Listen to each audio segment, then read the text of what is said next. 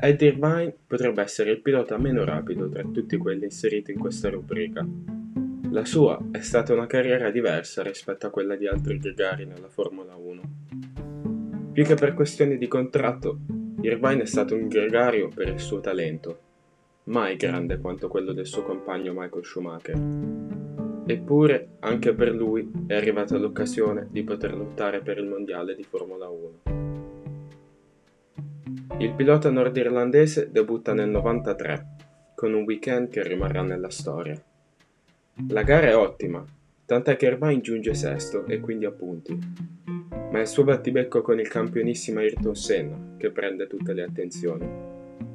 Nel finale della gara Irvine effettua un tentativo di sdoppiaggio nei confronti del brasiliano, andando a superarlo con una manovra pericolosa. Nel post gara la discussione si accende e Irvine si prende un pugno in faccia da Senna. Nel Gran Premio inaugurale del 94 è ancora protagonista nel modo sbagliato. In Brasile non vede l'arrivo di Jos Verstappen e lo spinge sull'erba mentre cerca di doppiare la macchina di Eric Bernard. Irvine provoca un incidente di quattro macchine e viene squalificato per tre gare. Nel 95 i risultati migliorano.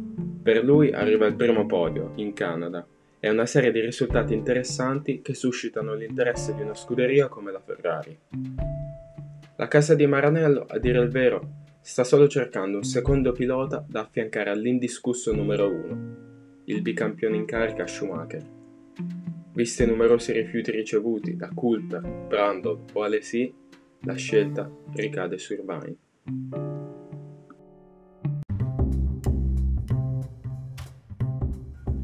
La Ferrari non era ancora la squadra vincente che avrebbe dominato gli anni 2000. Anzi, la preparazione è molto difficile. La macchina è pronta molto tardi e i chilometri in inverno sono limitati arriva a sorpresa un po' in Australia, giunto dopo essersi qualificato davanti a Schumacher, ma questo risultato si rivela un buco nell'acqua.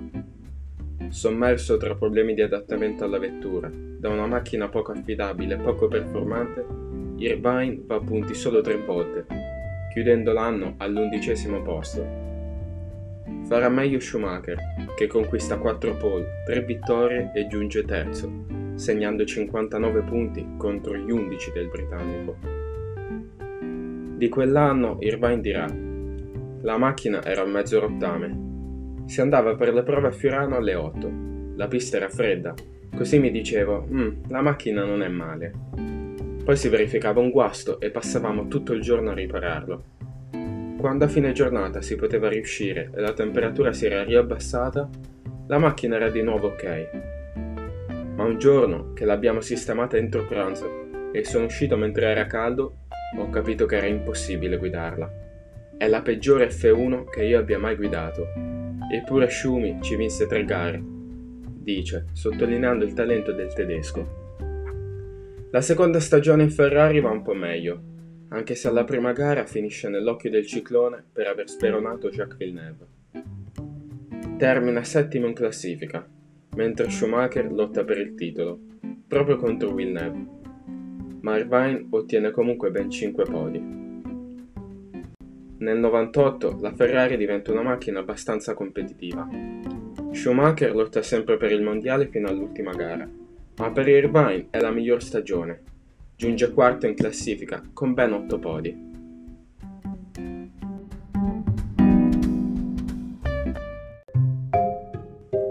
Nel 99 avviene la svolta. Irvine vince finalmente la prima gara in Formula 1, al debutto in Australia, favorito dai problemi alle McLaren e al compagno Schumacher. Nelle successive due gare perde due podi con problemi meccanici, ma si rifà con un secondo posto a Monaco e un terzo in Canada. Cambia tutto nel Gran Premio di Silverstone. Schumacher ha un brutto incidente a causa di un problema ai freni e si rompe la gamba. Alla Ferrari rimane solo Irvine per poter vincere un titolo che manca da vent'anni. Schumacher, preso per far vincere la squadra, ha fallito per il quarto anno consecutivo. La Ferrari crede veramente che Irvine possa riuscire dove il tedesco non ha potuto? Qui comincia il bello e il brutto della storia di Irvine. Il nordirlandese, che alle spalle ha solo una vittoria in 88 gare, si trova a 8 punti di distacco da Hakkinen, quando di gare ne mancano 9.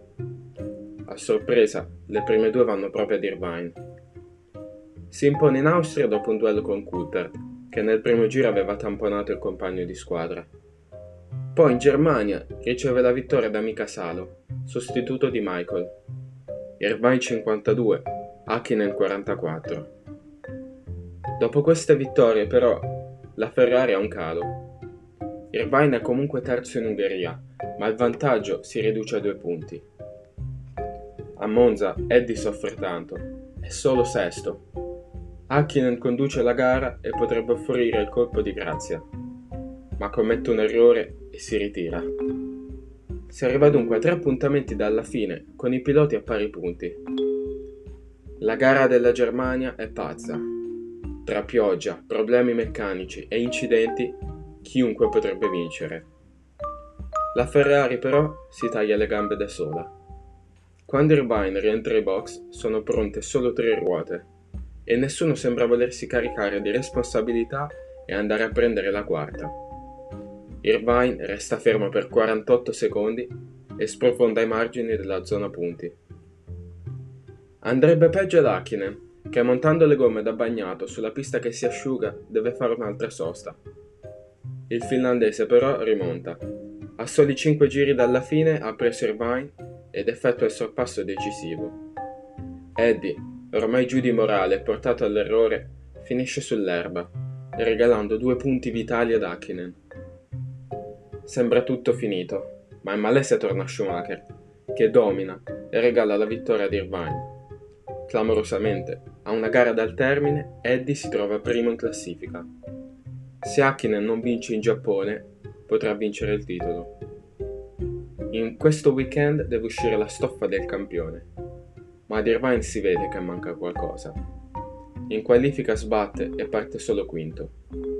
L'unico che lo può salvare è Schumacher, che riesce a strappare la pole position e vincendo la gara regalerebbe il titolo ad Irvine. Ciò non accade. Hakkinen beffa tutti al via e vola verso la vittoria. Irvine è terzo, ma ad 1 minuto e 35, praticamente doppiato. Sfugge così un mondiale che ancora oggi si trascina indietro dei punti neri. La Ferrari e Schumacher hanno veramente fatto di tutto per far vincere Irvine? Poteva un campionissimo come Schumacher permettere che non fosse lui l'eroe che avrebbe riportato al successo lo storico team di Maranello? Fatto sta che Irvine avrebbe comunque dovuto provare a vincere il titolo senza l'aiuto di Schumacher. Era chiaro che gli mancava qualcosa, visti comunque i numerosi errori durante l'anno. Lo stesso Irvine dirà che una volta infortunatosi Schumacher, la Ferrari pensò di non avere alcuna speranza per vincere il titolo e smise lo sviluppo sulla macchina del 99. Chissà cosa sarebbe successo se avessero saputo che bastavano due punti in più per far vincere il titolo ad Irvine. Per lui è l'ultima stagione in Ferrari.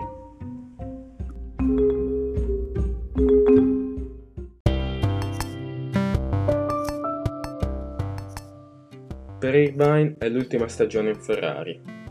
A metà del 99 confessa: Se Schumacher torna come prima guida, io me ne vado. Sei mesi dopo, infatti, Irvine si scambia con Rubens Barrichello e andrà alla Jaguar, non senza sputare veleno. Jean Todd è visibilmente più felice quando vince Michael. Dice, lamentando come la squadra abbia reagito molto più freddamente alle sue vittorie. In Jaguar, nonostante i maxi investimenti della scuderia, i risultati sono scadenti. Irvine sarà protagonista più per le polemiche che per altro. In tre anni arrivano solo sette piazzamenti a punti, seppur con due podi e due quarti posti isolati. Eddie si ritira a fine 2002, quando il suo passaggio alla Jordan salta. Il team voleva dei soldi per farlo correre, ma lui non vuole essere un pilota vagante e si ritira. Come narrato, la storia di Irvine è tra le più anomale. Tra tutti i gregari che si sono ritrovati a lottare per il mondiale, probabilmente lui è quello che ci è finito più per caso. Eddie, per esempio, non ha mai fatto una pole position. Due delle sue quattro vittorie gli sono virtualmente state regalate dal proprio compagno di squadra. Però lui stava bene. Non era il pilota più rapido, ma lo sapeva. Chissà se la Ferrari avesse messo il 100% dello sforzo per provare a vincere il mondiale del 99. Forse non ci sarebbe stato il dominio degli anni 2000. Però a volte, se corri per divertirti, l'occasione buona arriva. Non devi essere per forza un Michael Schumacher o un Ayrton Senna, ma va bene essere anche un semplice Eddie Irvine.